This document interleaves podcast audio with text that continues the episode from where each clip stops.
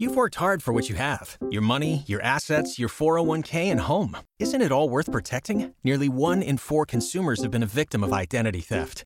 Lifelock Ultimate Plus helps protect your finances with up to $3 million in reimbursement. LifeLock alerts you to identity threats you might miss, and if your identity is stolen, your dedicated U.S.-based restoration specialist will work to fix it. Let LifeLock help protect what you've worked so hard for. Save 25% off your first year on LifeLock Ultimate Plus at lifeLock.com/slash-aware. Terms apply. Before Shopify, were you wondering where my sales at? Now you're selling with Shopify, the global commerce platform supercharging your selling. You have no problem selling online, in person, on social media, and beyond. Gary, easy on the cha-ching. oh, sorry, but my Shopify sales are through the roof. Start selling with Shopify today and discover how millions of businesses around the world use Shopify to ignite their selling. Sign up for a $1 per month trial period at shopify.com slash listen. Shopify.com slash listen.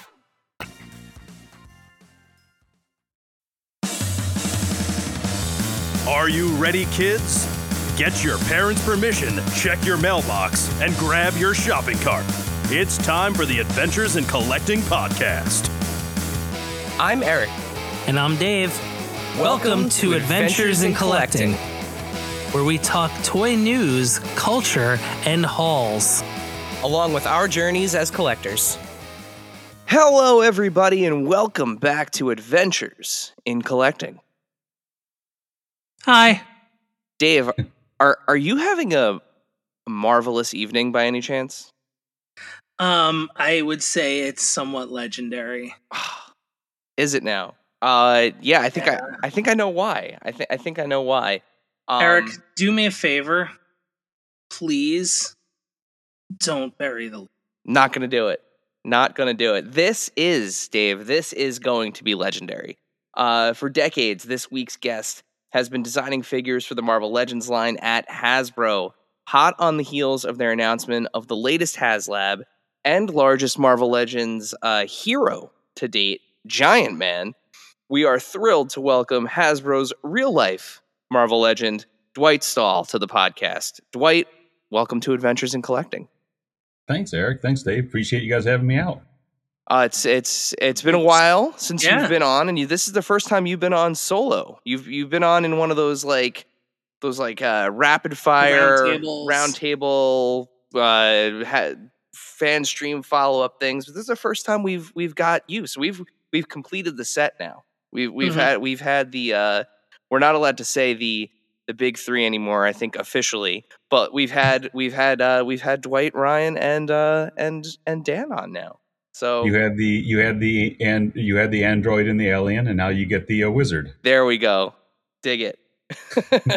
well, before we hop into um you know how how you got uh you know your start in toys and you know your your kind of travels through Hasbro as this is a show about collecting the first thing that we ask all of our guests uh what are you currently collecting and what are some of your recent pickups Um, my current collecting habits have been curbed a bit of late, um, but I am still very much into my Lego minifigures.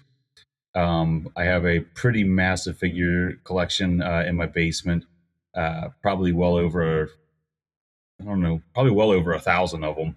wow and uh, they're just like my favorite little thing. They're just the the look of that. They have something that has had such a um, maintained look over the years, while they've added embellishments and things to it. But when the primary DNA has been the same for so long, it's so fun to have something that you know I might have had as a kid, and to be able to buy things today that still look perfectly in scale and you know, uh, you, it it just builds that same collective kind of thing. And while I obviously didn't collect them as a child, I had a handful, and uh, it's just a it's been a fun hobby. So just this past week, my daughters were kind enough to pick up uh, three or four uh, blind bags of the Marvel minis, and uh, I was able to secure uh, Agatha and Storm from their new series. So that's my most recent toy purchases. Very cool. Yeah, it, it there's Yeah. something about seeing them all. Um, I'm trying to remember Samuel Hatmaker. So Samuel Hatmaker, he was one of the uh, contestants on. I think it was the first season of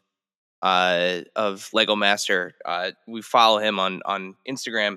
He had like a display that you know one of those ones that's like it almost looks like a curio, like all the like the individual like cubes lined up on his wall, and like seeing Oh, them yeah. all together. Those it, are it- cool. it actually is really to to your point like it's fun how kind of uniform but different they are so like it, it is it is really cool to see all the minifigs together Yeah, I've built a bunch of bleachers for all of mine because the problem with a figure that's so small, it's like how do you display them and get credit for all of them? And for a long time, I just had them on plates, but the ones in the back got lost. So after many years of just kind of looking at the problem, I decided to buy buckets of bricks and I built a bleacher system. So they're all on uh, elevated tiers. So everybody in the back still gets just as much screen time as the the front rows, which is, you know, uh, big waste of time, but uh, it was a it was a it was a fun project to undertake.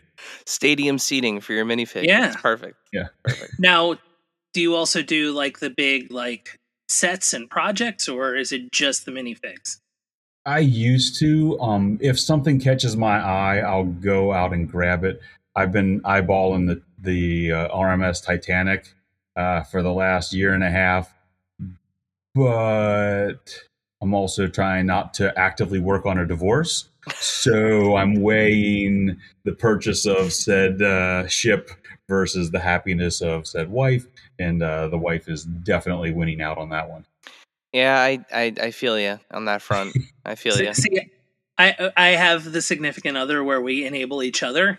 So like, Ah. all right, I got you the Ghostbusters Firehouse. She wound up getting me like Old Trafford. So like, There you go. or the um 89 Batmobile. Like there's so we're and I know she wants the uh, Batman Returns one, and we get each other the minifigures and try to collect them all together. So it's it, she's like just like okay, whatever you want to get. Yeah, it's funny because I don't care about cars really at all. Yet the last two large Lego set purchases that I've bought were Ecto One and the '89 Batmobile.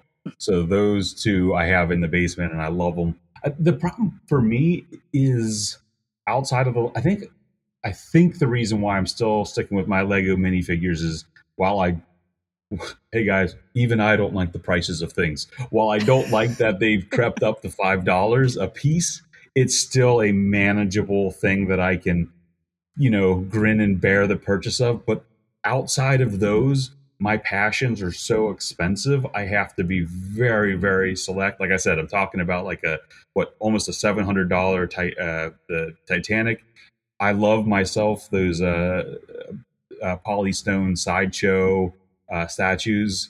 You know, I've got a collection of uh, WWF, WWE belts, and I'm and I've been eyeballing the AEW championship to add to that. So when the things that I like go from five dollar minifigures to multiple hundred dollar things, I Mhm. have to be very cautious and selective as to what I want to waste my money on because I have a child in college and another one on the way, and you know, you know, life. yep yep Mhm. kids man kids Yeah.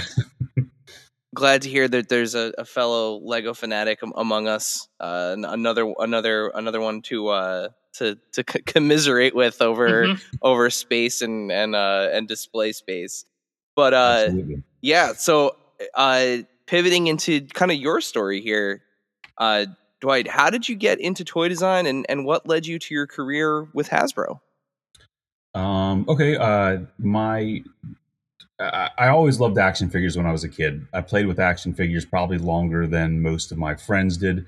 They were jumping off into sports and RC type cars and stuff, but I still just love playing with my GI Joe figures and things like that. Um, I remember the last two I bought were the Crimson Guard and Snow Serpent from the GI Joe line, and I had pretty much outgrown playing with toys. I think that was 87. I had pretty much outgrown playing with them at that time, but they were so cool I had to have them, so I bought them anyways. Then, when you know, you eventually put your toys away, I hadn't thought about them forever. And I end up getting into um, industrial design at the University of Cincinnati. And with that program, it's a program that has the co op to it, which is once you get into that level of school, which I think it was sophomore year, junior year, something like that, you go to school for a quarter and then you have to get a job at a professional um, place.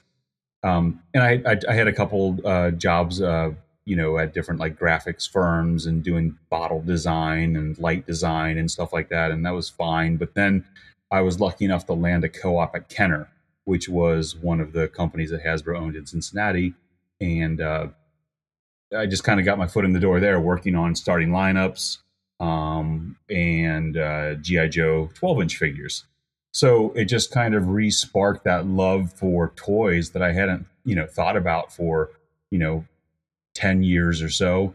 And I started picking up a lot of uh, uh, McFarlane figures at the time. They were, you know, just killing it with their Spawn figures and their comic figures like Dark Child and or that was that was more, I think, right?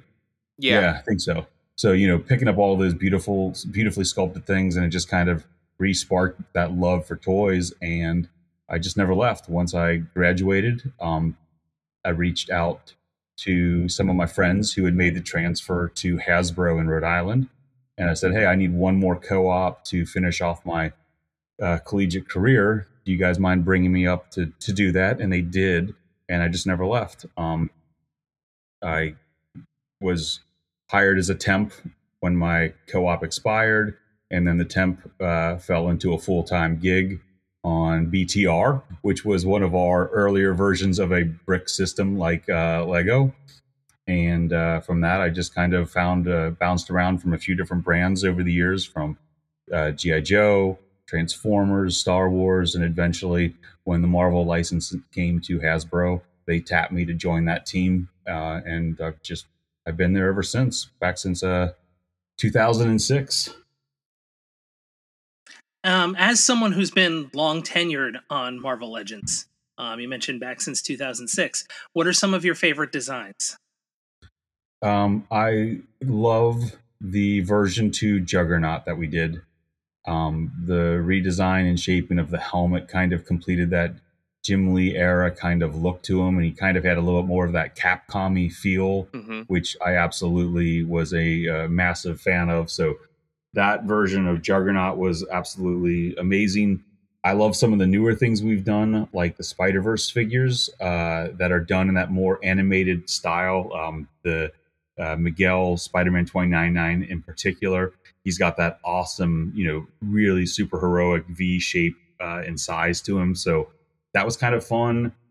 When you can do things that are a little bit different out of the norm, Spiral that we did most recently, the original one was a lot of fun to do, but the challenge of the look of a female form with six arms and to get all of that uh, functional material to shove into a torso and make it uh, playable and look really really amazing was a was a really fun challenge. And i think the kind of aesthetics of some of those odd things are always kind of a, a different treat to try to tackle now you mentioned the.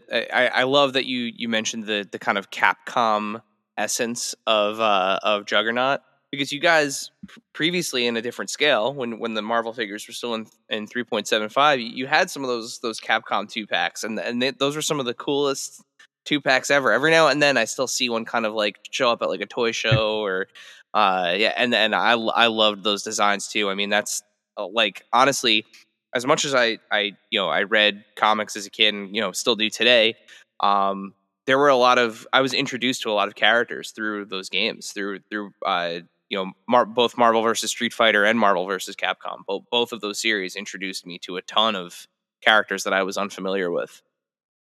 Oh yeah, yeah. Even even me at that time, they were you know when you were playing the uh, when Shuma Gorath came out for the first time, and I'm like, what is this thing? I don't know, but it was so weird uh, the way it, it would walk on its tentacles, and yeah. the the moves were just so crazy and varied. It was it was a uh, same way, same thing. It was fun to check out these things that from pieces of Marvel lore that I had never ever opened or cracked a comic for, and kind of uh, see that there's this bigger, broader, more uh, insanely wonderful universe to to to learn so much more about.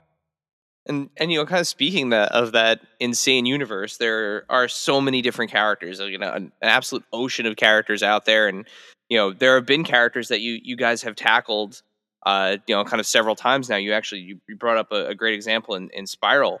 Um, have there been designs, you know, specific di- designs over the year that you know over the years that haven't worked out, you know, and and uh, have you had the opportunity to kind of go back and you know revisit some of those that like really stick in your head as ones that's like oh, i wish we could have done this at the time but the technology or you know budget whatever it was. Have, have you had a chance to kind of revisit those?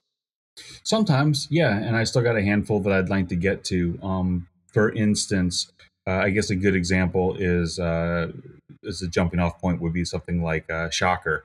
Uh, the first time we did him um, you know he's a lower tier character right um, we used our old Bucky Cap body as the base for it. You know, like we do with many of our figures, we have the base clean systems that we can use for different designs to allow us to make more figures for you guys throughout the calendar year um, by using a very thoughtful existing tooling library. So we had made that shocker, um, and he had like new knee pads and elbow pads and forearms, I think, and probably a head.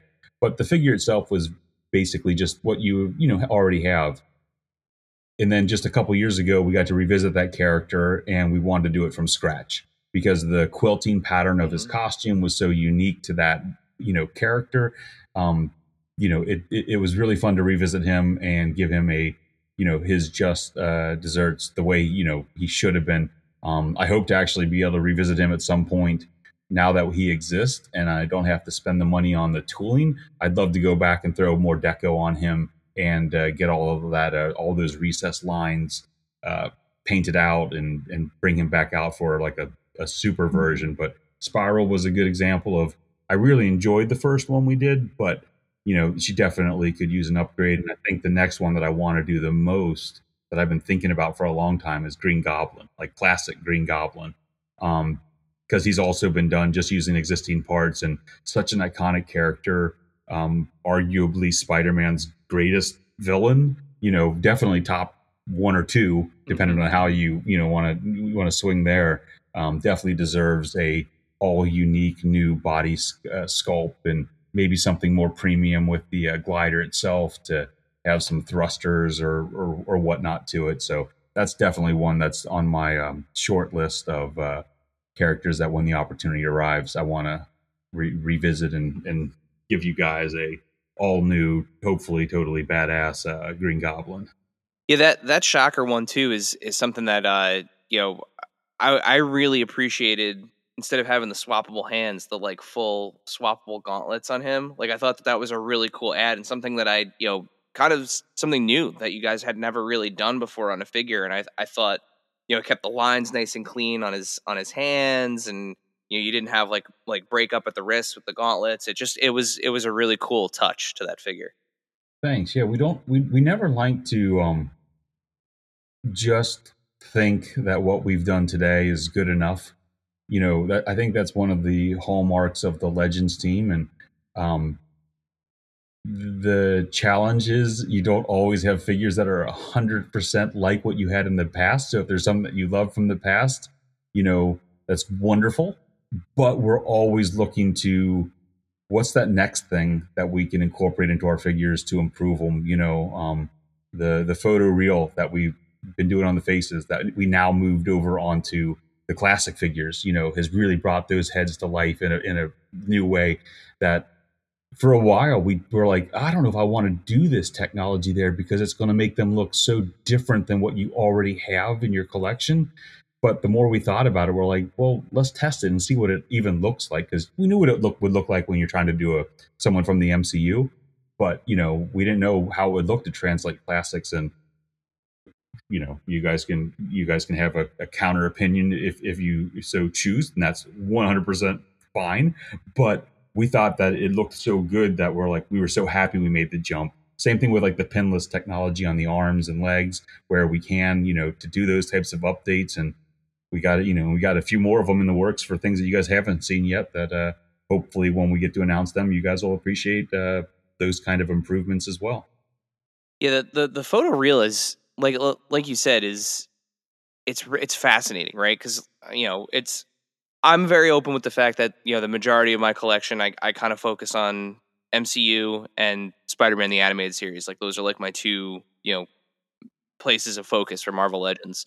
So obviously, you know, I was seeing the benefit of that that face printing like from Jump Street. You know, as soon as you guys Yeah. started using it, it's like wow, like this is and and it gets just keeps getting better and better and better and better. Mhm. Like I'm looking at my my little villain shelf right now, and like I have like a little mini Jeff Goldblum and a little you know mini uh, J.K. Simmons, and you know it, it's just it, so on and so forth. Like each figure, they just Benicio del Toro, like they they look exactly like little versions of their you know their their real life you know flesh and blood characters. So when you guys you know started saying on the, the live streams that you were going to be using it for the photoreal tech for comics, I was like, how does that work? Like, because you don't get a 3D scan of a 2D, you know, panel. Right.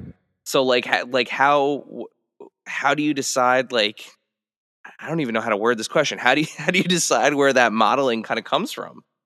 It comes from the the brilliance of our extended team. Um, Tony was our painter who uh, worked with us for many years, making uh, many of those figures that you're referencing, and uh, he is leveled up, so to speak. And he know, he doesn't do a whole lot of um, painting for us anymore. Every once in a while, I get a chance for him to come back and work on something special if I really, really beg and plead. But his immense talent he was able to imbue into his replacements. And Kristen is our new uh, model artist who runs Marvel, and she is a you know uh, she's a master, you know, and and the the way she can apply those uh, files for the faces is you know bar none some of the the best applications I've ever seen uh, on this scale for this price in particular. Um, and and she deserves a a lot of the credit for how that final look you know comes together. That's the part of the magic of uh, the Marvel team is uh, we have so many component. There's a lot of incredibly talented people at Hasbro. Stop, but the people we have on the Marvel team not only are they incredibly talented, but they have such passion for these projects and what they do. And if you have that extra something special, you know that those undefinable things you know it just makes the the work so much above and beyond.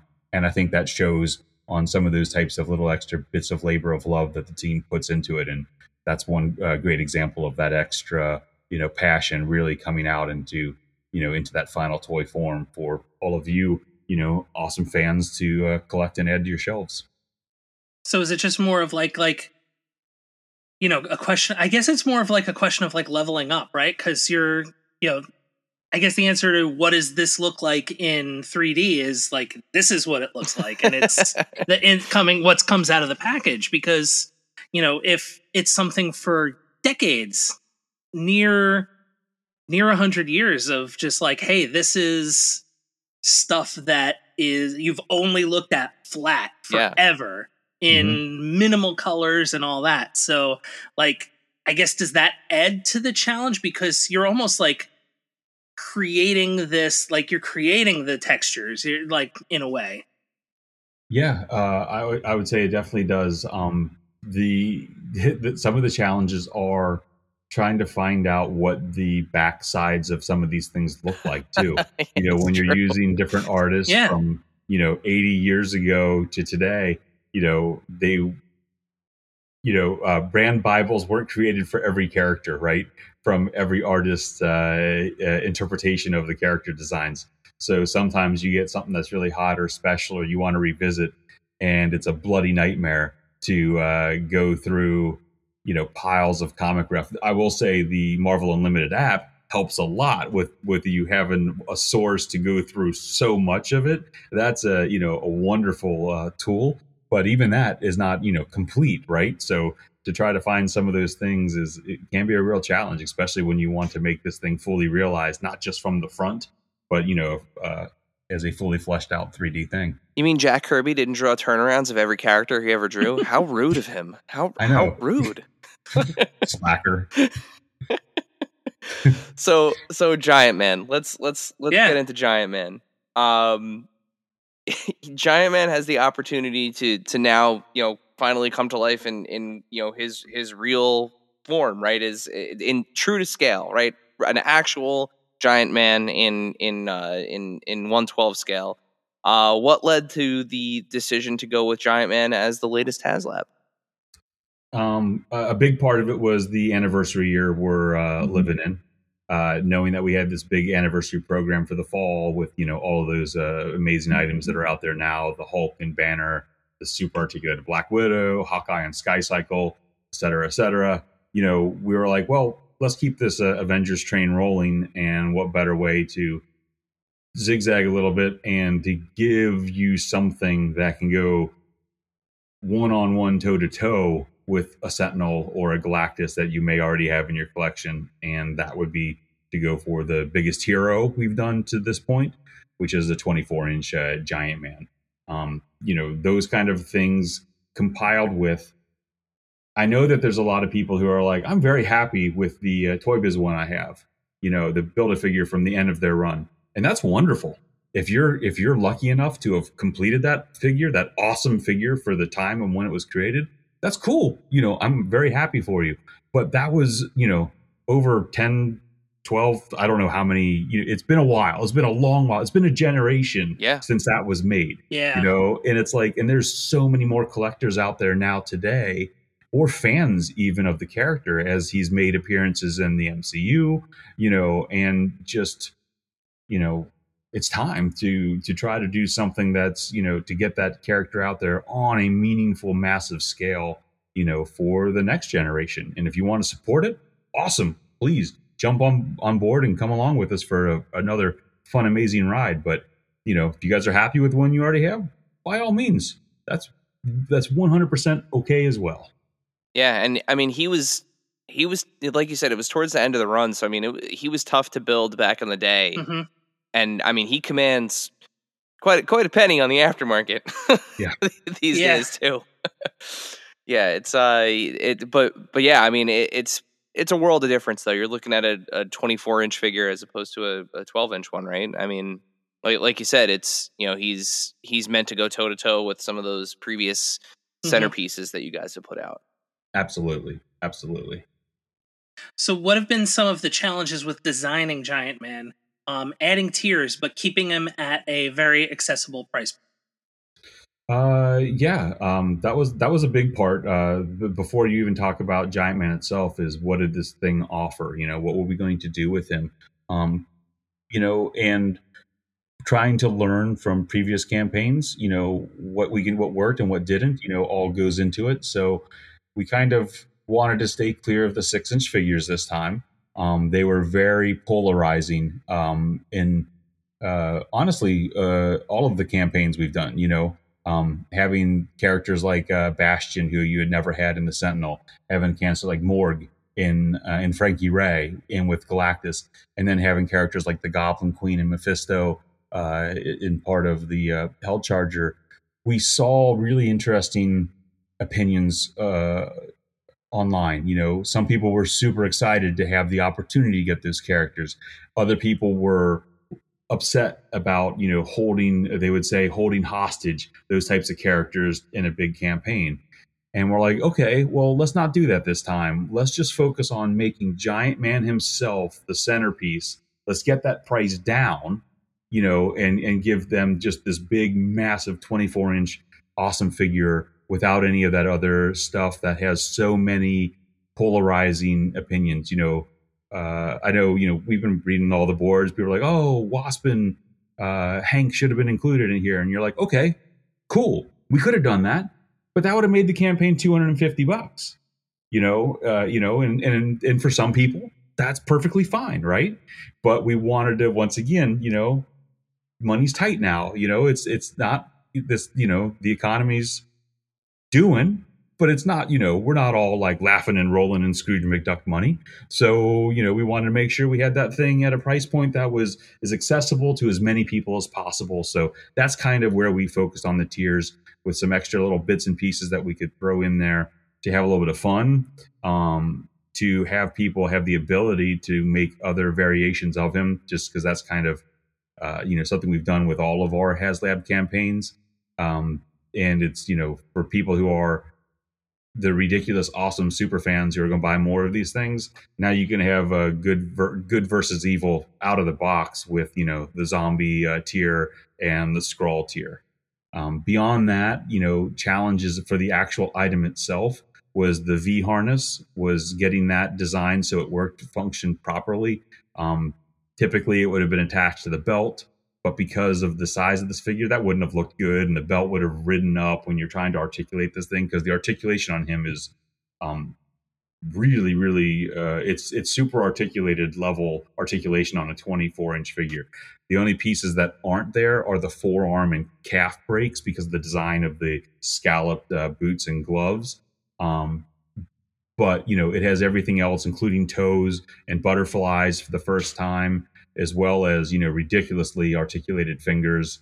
Um, and a gorgeous, uh, you know, when we talked earlier, we're always trying to make those new things. What else can we do that we've never done before? The new eyes on this figure are uh, spectacular. They're they're clear um, and they're painted from the backside. So the best uh, example that I can call out is like doll eyes that you you know you might have seen you know on your your your sisters or your you know uh, dolls you had when you were a you know a young a young boy or girl. Um, and that kind of level of realism on this eye is really going to take a figure of you know of that size to the next level so that when you look at him it doesn't look like it's a you know painted piece of plastic you know, I look at Fin Fang Foom on my shelf and I'm like, I hope that I get to do something like that with him, you know, at some point in the future because these new little evolutionary steps in the, you know, in, in toy making allow us to do new great things every time. And um, those were some of the challenges, as well as I guess the last one probably would have been just modernizing a classic design. You know, how do you take a design maintain what it was in the comics all those years ago, but make it look like it's believable that it would exist in your Legends collection of today. And that's applying all the textures and the detailing and the logos and the zippers and all of those extra little things that, you know, you don't necessarily think about. But, you know, if, if a figure is going to be two feet tall, you're going to be looking at this thing in a way way different than you would a six inch action figure. So, you know, make, let's make sure that everything is thought about and really put in there so that the, you know, all the attention to detail and love that, you know, we all have for the figure really comes out at the, at the end. Yeah. I mean, it, it's cool to see like, you know, now having having seen a, a, Sentinel in person, having having seen Galactus in person, like looking at you know the the model, both the you know on your live stream and um, you know, and, and Ryan had it at, at D23 and the pictures that were coming in from there, it almost looks like a giant Vulcan body.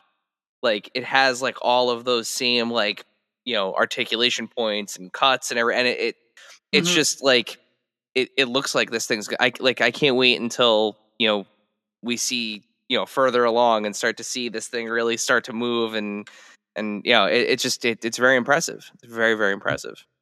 Thanks. Yeah, we got a we got a gray model in uh, just this past week. So when I have a moment to uh, breathe, I plan to take a lot of pictures of that thing, uh, doing all that type of stuff, posing it out really awesome to uh, to get the pulse to post or you know or throw up on an Instagram for you guys to check out because you know that's you know part of the fun uh, for me is just being able to take a, a moment to geek out and try to just enjoy the you know the process in the middle of it instead of waiting for it to be over and just running on to the next project.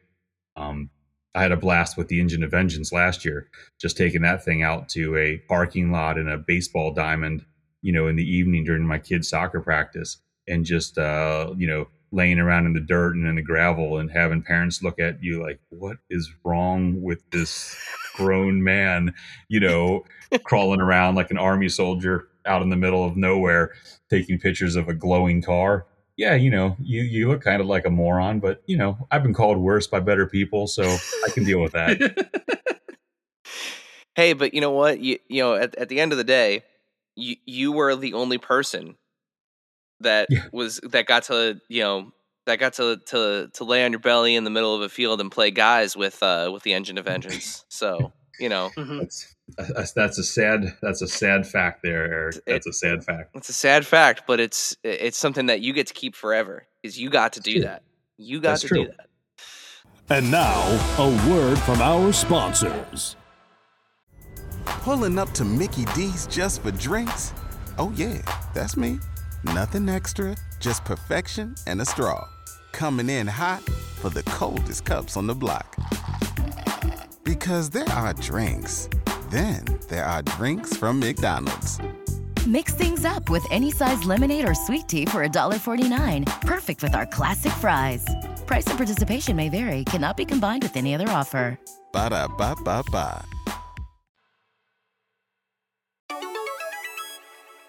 This segment is brought to you by our friends at Chubzzy Wubzzy Toys.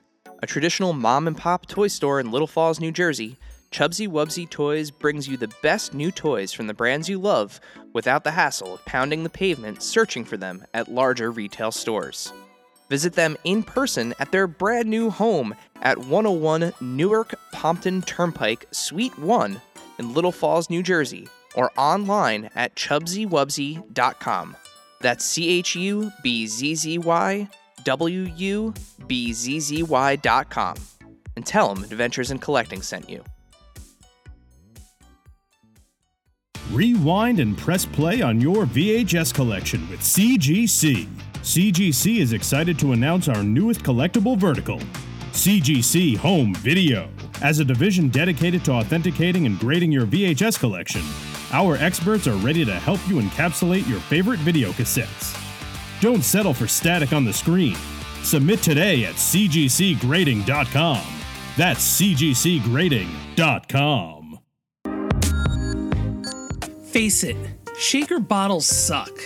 Your shakes always come out clumpy and they're a pain to clean. You're right, Dave. That's why I decided to ditch my shaker bottle for good and get myself a BlendJet 2 portable blender. It makes perfectly blended shakes in just 20 seconds. BlendJet 2 is portable, so you can blend up a smoothie at work, a protein shake at the gym, or even a margarita on the beach. It's small enough to fit in a cup holder, but powerful enough to blast through tough ingredients like ice and frozen fruit with ease. BlendJet 2 is whisper quiet, so you can make your morning smoothie without waking up the whole house. It lasts for over 15 blends and recharges quickly via USB C. Best of all, BlendJet 2 cleans itself. Just blend water with a drop of soap and you're good to go. With an array of colors, patterns, or even Disney inspired designs to choose from, show off your personality while you're blending up something delicious on the go. What are you waiting for? Go to blendjet.com and grab yours today. And be sure to use the promo code AICPOD12 to get 12% off your order and free two day shipping. No other portable blender on the market comes close to the quality, power, and innovation of the BlendJet 2. They guarantee you'll love it or your money back. Blend anytime, anywhere with the BlendJet 2 portable blender. Go to blendjet.com and use the code AICPOD12 to get 12% off your order and free two day shipping. Shop today to get the best deal ever. And now back to the show.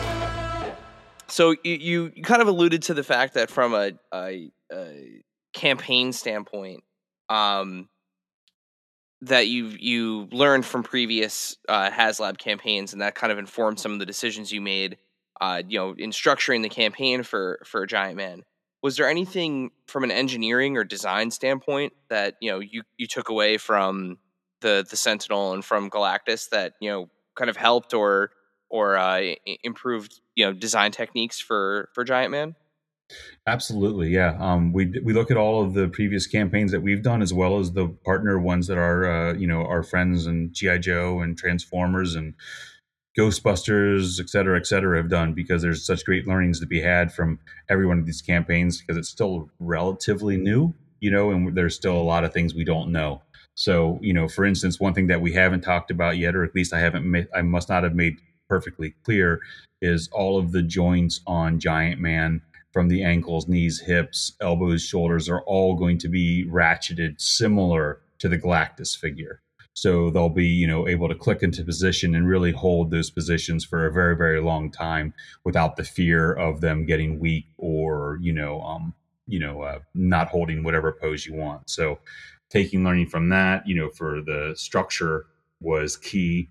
Um, the uh, face plates for Galactus were just pop in mouths, but these are going to feed inside of the mask. So we are working right now to make sure that the skin, which will be a PVC skin, which is the red mask, is rigid enough that you know it won't tear or rip in play, but flexible enough that you can pop the head out of it. Because what we did for Galactus was the inspiration, but it needs to be tweaked.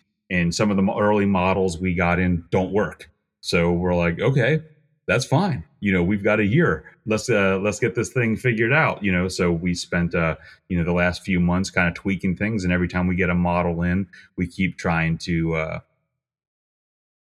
test. You know, try to find the failure points so that we can be aware of them and work through them so that we can make sure that the final experience for all the fans who hopefully back this and hopefully when it gets funded, you know, won't have any of the uh, growing pains that we've had through the first, you know, six months of the campaign, which is, you know, a chunk that you guys don't even see because that's all even before the the uh, teaser launch dates.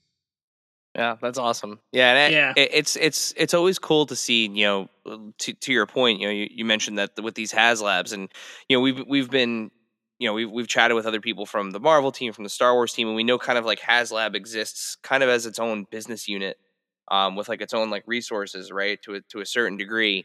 So it's interesting to see how you know the GI Joe team leverages things, and you know the Star Wars team leverages things, and now you guys, and like just kind of seeing how everyone does kind of have this collaborative like learn from each other spirit you know it's it's it's a it's a very cool uh yeah it's awesome it's a very see. cool process yeah i don't know if it's learning so much as getting pissed when they think of something that you didn't think of and it just grows that little like uh that really hard core in the center of your gut that you're just like oh i can't believe they came up with that first you know so eh, you know sure learning we'll, we'll, we'll go with learning Dwight, I, I don't know. I, people can't see on the camera, but it looks like you might have like a chip or something on your shoulder. You, might, I'm not. I'm not. That doesn't sound right. but yeah, it, it's it, it is it is it is cool to see from the outside, you know, and and you know, especially seeing pictures of all you guys from San Diego Comic Con all getting put in the Cobra clutch, and you know, knowing knowing that there's there's a lot of like fun crossover Absolutely. Yeah. We, we got, we got some great people that work on all the different brands and, you know, getting a chance to be in a building that's, you're so close to so much creative, um, you know, genius and, and, and seeing what the young kids, you know, I say young kids, you know, because I'm getting to be the old man, but seeing what the, the next generation brings is really exciting too, you know, and it's like when they come at you and they're hitting you with different questions on different perspectives that you haven't thought about, or when they're bringing different pieces of Marvel lore that was really important to them that I missed out on because of I was, you know, at a different point in my life and I wasn't paying attention to those things. It's great because you bring all that stuff together and that's how you get a really successful team when you got a nice mix of, you know, um, seasoned vets and uh, passionate uh, young designers and, and, team members. You know, you, you kind of, if you're not, the key is not being uh, so stupid as to think you have all the answers yourself and to know that, you know, uh, together as a, as a team, we're going to succeed way better than any one person's opinion, um, which is key. But, you know, if you're willing to realize that you don't have all the answers, you know, you, you got a really good uh, potential at Hasbro to to get most uh, most things right, you know, or at least uh, step forward on the right foot to to lead to uh, hopeful success. So before we head into our typical Q and A section, Dave Dave has has prepared something a little bit special for this this interview because mm-hmm. we we know that there is some um some additional crossover right between okay. between our likes and your likes. So so, Dave, why don't you talk about this this first question that you have here for for Dwight? I'm glad you mentioned team because I'm gonna I'm gonna pull up our team here. Um, so we um we like know that like us, you're a big soccer fan. Yes. Um, so if you could field an 11 character Marvel lineup to put onto the pitch, who would it be and what is your formation? Okay. All right. Well, that's fun. Um, if you're going to, okay, all right. So I can give you that answer. But if you're going to build a team, you got to start with a coach, right? Okay. Okay. So if I'm going to throw a coach out there, someone who has the uh, foresight and insight and ability to know what's going to happen out on that pitch, I'm going to take Charles Xavier as my coach. Okay. Fair. And I'm going to build from. I'm going to go with a. I'm going to go with it's Marvel, so I'm going to go with an offensive-minded team. So I'm going to go with a four-four-two. Okay, but I'm going to start with defense and then work forward. Okay. My goalie would be the Blob Okay. because he's immovable and he would he nah he would block the entire goal or most of the goal anyways, making penalty shots impossible and uh, you know the ability to get a ball past him while he's uh, you know not the most agile. I think his bulk would really really serve well if Blob is in goal. Then uh, my two defenders, one would be Quicksilver, so that he has the speed to negate any you know clever you know um, attacks coming at him. Now, mind you, this team would have to get along, and I'm sure Charles would be able to manage that. Uh, but I, my other defender would be Gravitron. So uh, if he's able to, uh, uh, yeah, Gravitron's able to, you know, manipulate, you know, things coming at him. He can either slow down uh, adversaries or adjust the ball's uh, density and stuff to uh, help uh, help you know keep things on track. Now, in my midfield, you got to have some magic users because you just don't know what's coming at you, and you got to be able to protect your boys and ladies from whatever's out there. So I got on my left and right mid, I got Doctor Strange and the Scarlet Witch. I think those two together can cover any out outer threats that might mess with you know what's going on on the pitch. Now, my center midfield, I have two because first, to have a successful team, you have to have a field captain. You have to have someone that you can rally behind that you know that that person is going to take you home for the win, and that's where Captain America goes. One, he's a perfect physical specimen, and two, you know, he is going to be the person out there that's like, I am going to lead by example. Come with me, and we're going to win this game. And then next to him, you got to have a defensive mid that is a stone wall for your opponents to break upon. And that's where Sentry would go. So he's got the, you know, he's got the uh, power and he's a little bit crazy. So you just never know when you might need that guy out there that can just go out there and get a yellow card if need be uh, by taking somebody or taking someone down a level, right? All right. Strikers. Domino as my left wing because a little bit of luck on your side is not going to be a bad thing.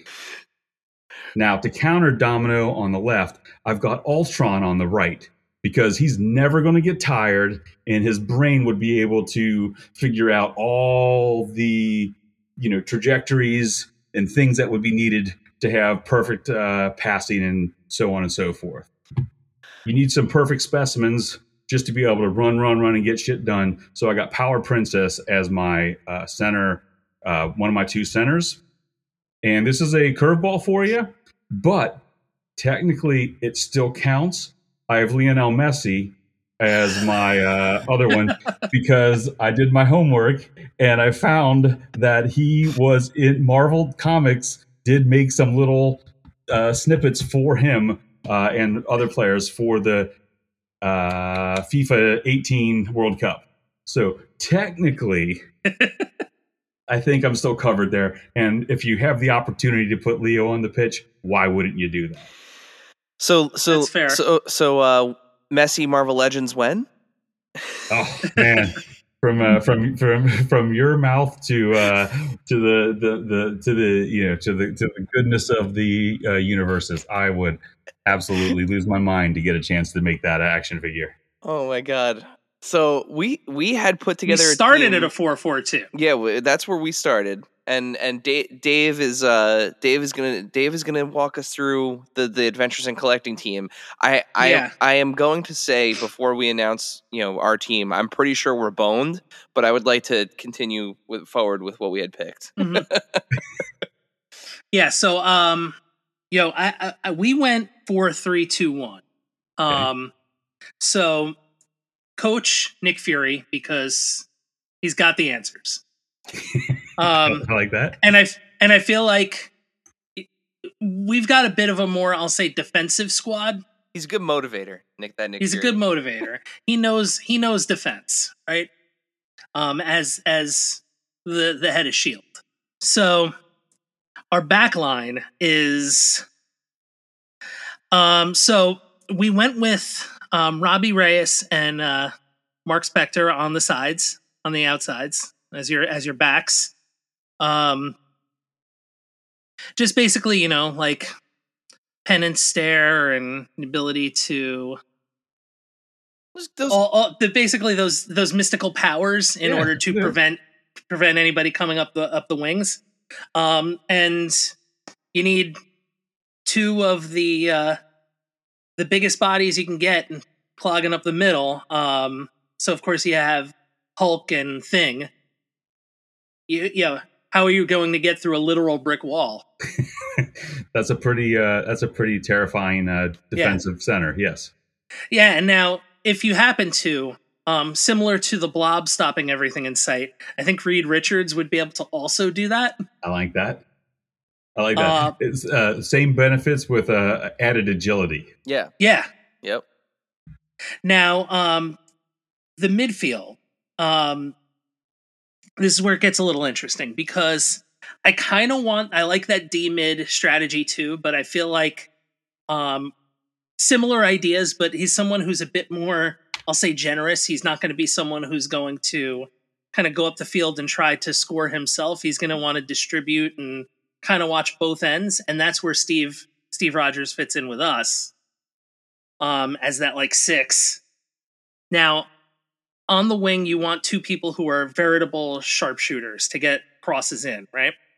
Um, so, who better than uh, Black Widow and Kate Bishop I like that. to, to to get those crosses in? Um, you know, pinpoint accuracy. So then we've got our front two, and it's kind of like that whole like two people up front that could score and play off of the center forward, but still be able to do well themselves. You know, speed, agility. Um, Peter Parker and T'Challa, I like that. and you know, it's like you have Messi. We needed that Zlatan, and who is going to be Zlatan? Um, that Zlatan Messi type of player. Um, of course, Tony Stark. Ah, I like that.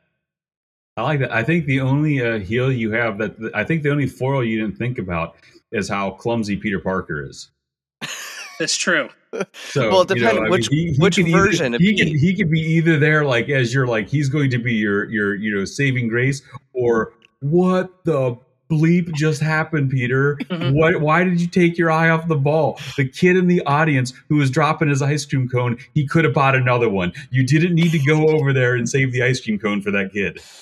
I, I'm a Red Bulls fan, so I ex- yeah, this is this is I'm just used to that. so I needed part of it in in the squad. yeah, we, we like we like to um we, we welcome the the abuse. We're, we're, just, we're just, I would like to say though we're not. It is not the Tom Holland version. The the like the the spoiler secret secret breaker. Like it's it's not that version of Peter Parker. Like we're going Okay. like classic Peter Parker. So like a like a little less um or a little more reliable, a little more consistent Peter Parker. Like I, I want to see this happening. I think the only thing we Mhm. need to come up with is what's our multiversal coin toss for Steve Rogers, right? So we can Yeah. each uh, have that uh, Steve out there. You know, I think that's the only. That looks like that's the only hiccup that we have to settle, and then we can make this thing happen. Yeah, yeah, it's true. Yeah, yeah. Or it's just like you flip the coin and one one of you gets gets Bucky and the other one gets Cap. Like that's there you go. yeah, and and then I, I either either way you get you get it you get a cat. But that that's awesome. So I I would Or Sam. or Sa- that's right or Sam or Sam. I like True. this. I think we have. I think we have uh, some win-win scenarios here. Yeah, and I, I I am so happy with how this worked out. By the way, this this was this was good. This was that was a good question, Dave. Um, thank you. I So- like that too. That was a fun one. So the other part of the crossover, so we also know that you're you're a big wrestling fan, and Marvel has actually, you know, just just recently we we got these figures. Um, actually, last year we had a, a, a friend of the pod was was in Mexico and happened to find these AAA uh, Marvel Lucha Libre figures. Um, which are now available for pre-order in the U.S. for the first time on uh, Entertainment Earth. So if you did not have a friend in Mexico that was able to find these for you, um, they're really awesome figures. But Yeah. um, which characters from the Marvel universe uh, would you want to see in a squared circle? Okay. So I got I got something that's not normally what you would want to see because normally two big big men going at it doesn't work. Normally. But with the Marvel caveat, which brings that extra agility and stuff to those big guys, I would like to see from my ultimate throwdown Juggernaut versus Hulk in a squared circle. Just just a big old meat match. Just a mm-hmm. big old meat match. E- So Every now and what- again, Goldberg and Brock Lesnar works, and you don't you know go. why. Yes. yes. So that that would be my that'd be my beef match. And then my more more style, a little bit more flair, a little bit more uh could play off of each other. Um I went with a wrestler ish from the Marvel universe in Champion of the Universe Okay. and have him go against Spider-Man. So Okay. someone who's you know got the strength to hold up against you know a giant titan of that size but all of the agility and the amazing you know stuff and, and spidey's got a little bit of a you know background in wrestling as well so i think champion of the universe versus spider-man for the uh, uh, intergalactic championship would uh, would be pretty impressive So so I did I did two matches as well. I did a, a men's match and a women's match. nice Um, so my men's match is Batroc the Leaper versus Spider Man.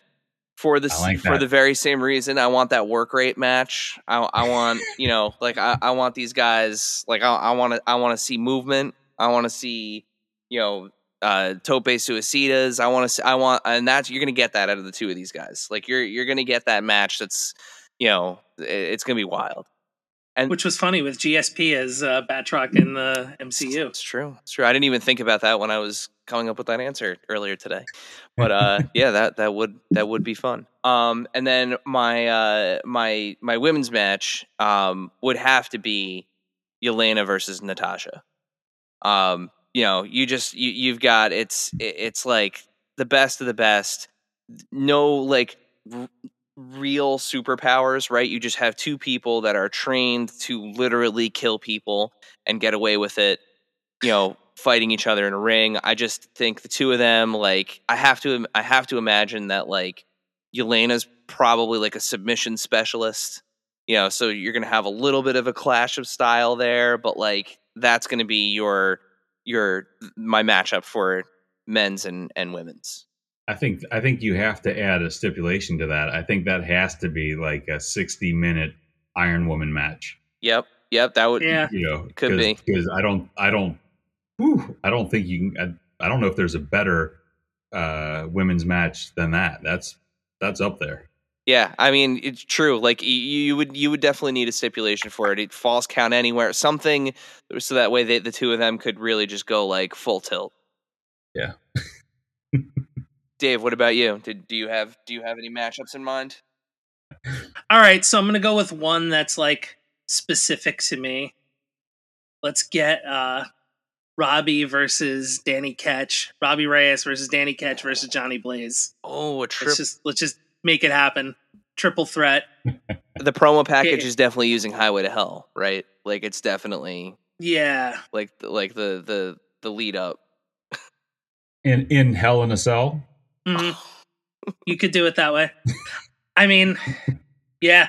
Um now if we were gonna get a women's match in there, I'll I'm between two people. Um the one that I, I am for sure on is Scarlet Witch. But do I want Agatha Harkness or do I want Jubilee? Um I guess we could do t- another three way match. Although Jubilee isn't really magician. No, you can get Um, magic in there though. I can get magic in there, but I feel like it's like different magic at that point. A giant sword that you Yeah. can conjure versus literally anything that that Scarlet Witch then, ag- wants to do. then again, I, I mean, even though Dazzler isn't like you, it's just fun to have Dazzler in anything. Dazzler versus Uh, Jubilee. There, there's your match. Dazzler versus Jubilee. There we go. Firework, You have fin- to, the you have to firework hand out finger fest. sunglasses to the entire crowd. Yeah. it's part. It's part rock concert, part uh, Mhm. part discotheque, part uh, exploding barbed wire match.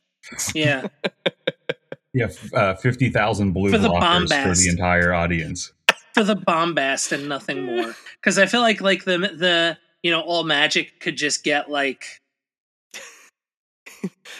I feel like it would almost be a draw in a Stop way. turning things into other things and fight. Yeah. Yeah. yeah. I, I like the I like the women's hook though, so I'm going to throw in a bonus uh, pre-card match of uh, She-Hulk versus Tar- versus Titania. Uh, it's classic matchup. Classic matchup. Yeah, nothing, nothing, nothing. Uh, you know, out of the norm there, but I, I would like to see that in, inside the ring. Yeah, i- if provided they could keep it in the ring. That's Yeah. that, would, that would be the issue. uh, well, yeah, you could tell I like I went full like 80s what's my 80s WWF bombastic like card match there. well, I mean, Dazzler always had those uh Alondra Blaze or Alondra Blaze, I should say, had always had Dazzler Vibes. vibes. So, Yeah. yeah, I, I, I'm I'm picking that up. Or Medusa. I always go with Alondra Blaze, but Medusa is probably the more more famous name. Um, so this this takes us into our our Q and A, Dwight. So All right. um we we know that uh you know having access to you is is a privilege. So we want to make sure that we get our uh, our listeners and our followers questions in here along with some some fun curveballs. Uh dave re- remind our uh our our listeners and our followers uh how do they submit questions for our interview episodes? So, when you see that we announce a guest on on Instagram, um, first off, make sure to um, follow us, hit that follow button, and then like the guest, and then add a comment or look at the story. Um, there'll be a little block in there where you can type in an a- uh, question. I was going to say type in an answer. No, that's for our guest to do. Um, verbally type in an answer. Um, and then you know you, you'll hear this podcast you'll hear the result of your question on your favorite podcast source but also on youtube where you could smash that subscribe button and hit the little bell for reminders that there's new content. And i think that's all the internet you were starting to get angry there at the end. Like i kind of like the energy of this one. You're really like you're like ramped up. This is good. It, I, I felt like I was like Greg Graffin. I'm like admonishing you from stage. well uh i- if if you could dial back the admonishment and uh and start dwight off with the first question that would be that would be great I would love to. Um, at New Jersey Devs fan on Instagram asks, um, "Did you ever imagine when you went into this career that you would become a public figure in the process? What did it take to get you out in front of the camera?" Um, the first part of that is no. Um, I did not expect that this is where I would be uh, all these years later, but I will say that so much has evolved about the profession over the years that if you're willing to pick up the ball and run with it, there's a lot more things for you to do outside of what your typical nine to five would be. Um, you know, in the past, we had, you know, you would present on the contours or senior management review uh, re- reviews. and then obviously the uh, pandemic changed everything. Where you know how can we reach and interact with our fans, you know, of the product, uh, and you know we had to look at things differently. And one of the things that was so you know that popped up and became so popular were the Teams calls and the Zoom calls and being able to talk like we're doing right now and get a chance to have these interactions with people who love the same stuff you do, you know. Um, and I, I strongly believe in many instances, if you love what you do and if you want it portrayed the way you want it portrayed, then you got to do it yourself, you know. And if that takes you out of your comfort zone, um, sometimes that's you know the only way to do it. You know, um, you know, I look at you know, I I, I look at I haven't gone back and watched, but I lived through them, and some of our early things were kind of painful trying to figure out how you talk because I I like this where I'm talking to uh, you two gentlemen, but in some of those early ones when you were talking to nothing and they were like, "Oh yeah, we're just going to present stuff," and I'm like, "What? What? It, it just not. I don't. it's just not how. It's not how life happens, and it's not like, uh, you know, you, you don't you're not trained for that. And it's very, it was very awkward to be hey hey man check this out. It's gonna be freaking awesome. And you're like i sound like a total piece of garbage spewing off you know catchphrases and lines. And i'm like this is weird. It's like because i love when i talk to people and you get to really feel what's going on and you get to feed off of them you know the good and and the bad right? I mean no trust me there's been plenty of bad about this uh evolution as well when uh you know the nameless masses can say whatever they want and you can't, you know, respond to them. There's been a lot of evolution to these types of uh, of things. You know, um, you definitely develop a uh, a thick skin, uh, or you better if you want to survive, because you know, uh, peoples out there can be horrible um, from time to time. If you've ever noticed that, it's a small little piece of the internet. You know, uh, we leave the comment section off on, when we watch the live streams. We just, Yeah, just turn that off. it's on my TV, so I don't see that. just turn that off.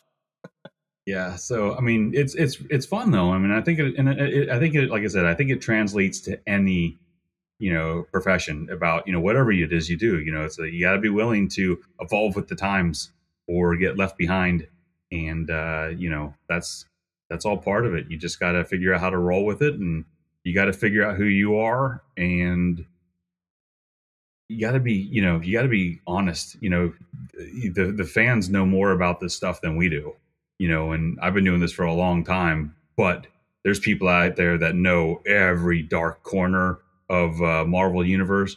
You know, they know stuff that I, you know, won't know for 20 more years if I study every day. And, you know, you got to be honest. You got to talk from the heart. You got to have passion about it. But if you have those things and if you can take the uh, heat, because even if you think you're doing the right thing, you're going to get a lot of, uh, you know, slack. So you got to, you know, be like a duck you gotta let that shit just roll off your back, and if you can do that, you'll be fine. Um, but uh, it's definitely been an, an interesting evolution over the past uh, few years to this new world. The, guy who puts Gravitron on his back four in a in a in a starting eleven is, is talking about not knowing deep cuts in Marvel. Jeez. uh, well, next question comes from mutual friend Emily Bader from Hasbro, uh, and she asks, how do you make sure all of the figures in your office don't fall down and cause a giant avalanche? She's asking for a friend. That's easy. I cheat. Are you kidding me? cheat to win, baby. Uh, all those figures that you guys see in my office, all of them, at least one of their foot is glued to a uh, plexi uh, stand. You know, um, that that you know, which I know the, the the toy purists out there are screaming, "You did what? That figure's worth blah blah blah," and you did what? Um, that office is uh, is is amazing. It, I, I absolutely love my office space, but it is a working archive. So every figure that's in there, uh, me and my engineer can gather and look at it when we're trying to figure out what's next to do and how to uh, you know what we have in our library what do we need what can we use what can we pull so that's why you know we try to keep everything in there um, to to have as an archive. So it is a working tool, and because of that, I've treated it as such. Um, my collection at home, I take a little bit better, uh, you know, care of because I would not want to do that to uh, my toys, and I wouldn't recommend that necessarily to anybody because while usually hot glue is pretty easy to remove, um, you know, it's just kind of a can be messy, but they're all glued to little clear stands so that uh, if they fall over, it's much easier to put them back up, and they uh, kind of uh, it creates that um uh, interlocking kind of system that kind of keeps everybody in place. Yep, yep. Very familiar with with you know as long as you don't touch anybody, they don't they don't they're all keeping each other up. yes. mm-hmm. Friend of the pod at Super Action Stuff asks, "How do film date changes affect your release schedule and design planning? For instance, with the current industry strikes, do you have contingency plans in place should the 2024 slash 2025 releases get pushed?" uh, there's always something to contend with. Uh, you know, nothing's ever uh, what is it the the the best laid plans right? Yeah. Uh, mm-hmm. always uh, somehow manage to blow up in your faces and i think that's pretty much just uh, that's definitely toy development 101 um, you can have the most glorious thing laid out in front of you. You got this roadmap that you're like oh this is going to be killer.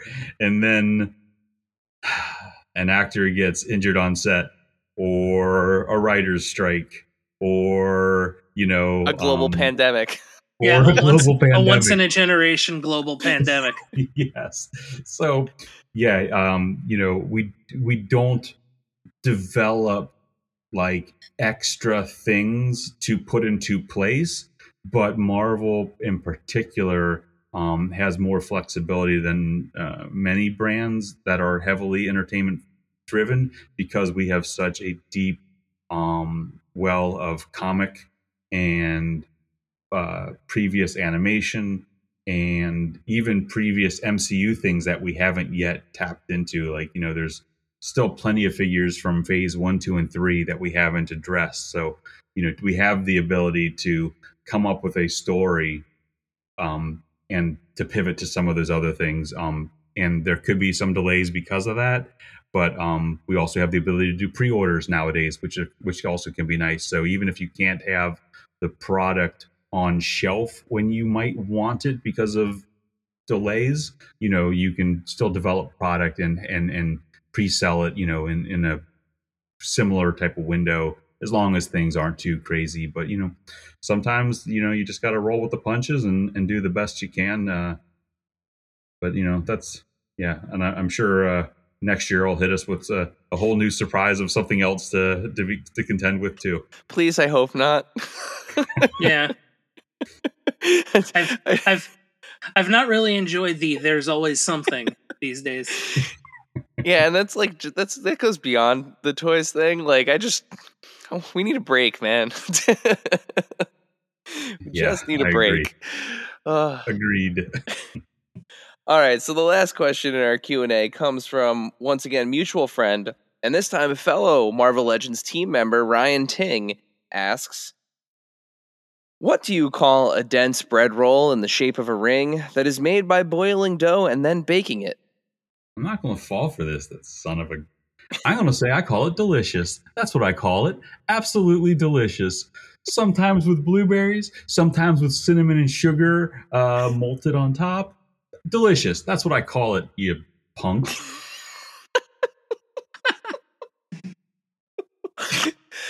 oh, I, I I don't know whether I want to ask you the context of this now or or save it for when Ryan is standing next to you at New York Comic Con and you can and you can maybe hurt him a little bit. I don't I don't know I don't know what what the better ask is here.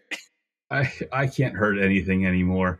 if I want to have a throwdown, I need to convince whoever I'm going against to give me 15 minutes to stretch. That's the only way that I have a chance of a successful, uh, you know, defense of my title. uh, all right. So the, the real question there, though, is are, is cream cheese or butter? Oh, for me, it's uh, butter. Right. I actually, I'm a big fan of uh, doing a little bit of uh, grape jelly on one half and a little bit of butter on the other half, toasting it up, putting it together. ooh, choice. That's that's my favorite. Like, I just was sick, or I am currently sick. yeah. Like thing to have, where it's just like either toast or an English muffin, or um the aforementioned bread ring. Um, You just become a 12 year old again, right? yeah, yeah, exactly. I just want the prices right at noon and my my bread roll with butter and jelly. Rest Um, in peace, Bob Barker. Yeah, Mhm. seriously. Pour one out. Guy got as But close. Guy like- got as close to 100 as he could without going over. I'm I'm the rare New. Here's here's the thing with this. I'm the rare New Jersey native that prefers butter because a it's easier to eat when you're driving. Because you always get cream cheese with a side of the the bread ring. Um, you do not get bread ring with a little bit of cream cheese on it. It's always too much, and if they toast it, then it goes everywhere. And then you have to wash your car like afterwards. I'm gonna call it bread ring forever now, but not like a bread ring, just bread ring. Like, Bread do you ring. want do you want do you want bread ring toasted? I'd like I'd like a Taylor ham egg and cheese on bread ring, please. I'm I'm hopping on this be- this this wagon because I don't want to make anyone mad. I don't want to upset anybody. Perfect, perfect. All right, well you've And I bread ring like there you go. There you go. bread ring. There's a that's a t-shirt. That's yep. Put that on bread ring. Bread ring. Whew, okay. Well, that that wraps up our uh, our Q and A section and takes us to uh to the last thing that we do with all of our guests before we before before we let them leave before we free them from our clutches. Um, Dave, would you like to fulfill your role as this podcast's James Lipton and ask Dwight our final question? Why yes I would. The final question that we ask all of our guests. What is your favorite and or strangest piece in your collection? It can be one of each or it can be both. Okay. If I'm going to go with favorite, it- it's got to be something that I cherish enough to put around me that I see every day. I have one figure and one statue, if I'm allowed a little bit of a Leland. Leland Yes. uh, let's see. Uh, so behind me, I have a sideshow statue of the Dark Lord Sauron. It's one of the few things that my um, lovely wife has allowed me to have on the main floor of the house. So I have that sitting above my uh, television, and I absolutely love having him up here. And then in my in my mother's china hutch, God rest her soul, uh, I took out all of her plates and I've put my things in there. So I'm sure she's not overly happy with me, but she knows I love her. I have different action figures in my championship belts in there, and in there I have a Square Enix Judge Master Gabranth action figure. Um, it's just such a glorious piece of plastic that I had to just always have that to just appreciate and look at because it's just so damn beautiful. Awesome. Yeah, I'm. I, What's what's your favorite belt? Um, I currently have three, and I don't know if I could pick between them. I have the Winged Eagle, I have the Big Gold, and I have Austin Smoking Skull. Okay. So those are the three that I have today, and I'm like I said, I'm really eyeballing the AEW one just to kind of uh, complete the, the the I say complete the collection. Hopefully, I can stop with just that last one. So that's that's kind of where I'm that's where I'm at now. Awesome. Yeah, I I also it's funny, I also have that one piece that was allowed to not like my collection literally lives in my my office. It's you can see part of it behind me, but most of it's in front of me here. But I have one piece that's allowed in like our our living room by our TV, and it is a it it's uh one of the Diamond Select premium statues. It's the uh the one six scale Boba Fett from Hmm. uh, Empire Strikes Back, where he's like walking on the the freezing chamber steps. Um, but we're a big Star Wars house as well, so I, I get a little like I get a little leeway in that department. But yeah, that's that's the one piece. Like it's the only only thing in the living room that's it's like that, and then just you know the the normal. I'm doing heavy air quotes. The normal stuff that you'd find in a, in a living room. the the we're not that weird Yeah. people So you get to the office or in my case the basement. Yeah, yeah. It's like Yeah, oh, we're we're we're looking for a house that will full fully own our weirdness. Um, I, Yeah. yeah, and it's a, it's a great time right now to be house house hunting. I know. I, it's my favorite thing. Um, yeah, just the that adds to it, doesn't it? The that market's we just talking about just before. perfect. It's just a perfect time to buy a house right now Yeah. in, in September of 2023. Great time. Definitely a buyer's market. well, Dwight, uh, You just made him so depressed. Dave's just like, yeah, this is this this is not how I wanted this podcast to end up. Thanks for giving me that before I go to bed. uh, see, we talk about it all the time, though. That's the thing. It's Yeah, like it's yeah. literally like the Sure. butt of every joke. I'm just gonna get this and make me feel better. There you go. Good. Oh, the uh, nice, the orange one. yeah, yeah. The blue one's over there too. Well, Dwight, thank you so much for taking the time to to chat with us tonight. Uh, please uh, tell our listeners where can they find uh, find you on social media. Where can they find out uh, about the the HasLab, and where can they stay up to date with all of the the goings on at Hasbro? Awesome. Yeah. Um, you can find me at at stall Dwight on Instagram. Um, we have the HasLab campaign currently running over on the Hasbro Pulse. So if you are in the market for a 24 inch Giant Man, please come check that out and join us on this campaign. We're almost uh, 50% there. Um, we will be at New York Comic Con in a few weeks, so you can see it in person. And before that, uh, we have uh, Pulse Pulse Con coming up uh, this coming Friday. Awesome. Yeah, and we'll we'll be sure to share links to all of those things uh, in the show notes, so uh, you guys can follow Dwight if you're not already following him, and uh, and definitely check out the HasLab and the uh, the Hasbro Pulse YouTube channel where uh, where you can watch. By the time this airs, you can watch the replay of of PulseCon. So, um, Dwight, thank you again so much for for joining us. Uh, Dave, why don't you send us home? Excelsior. Thank you, dear listener, for hanging out with us today. Subscribe, rate, and review us wherever you listen, and then tell your friends to do it. Thanks also to Joe Azzari, the golden voice behind our intro. Our music is Game Boy Horror by the Zombie Dandies. Find more about them both in our show notes. Follow us on social media at AIC underscore podcast on Instagram and Twitter. Stop by and say hi, show us your toy hauls, and share your toy stories. Maybe we'll talk about it in a future episode.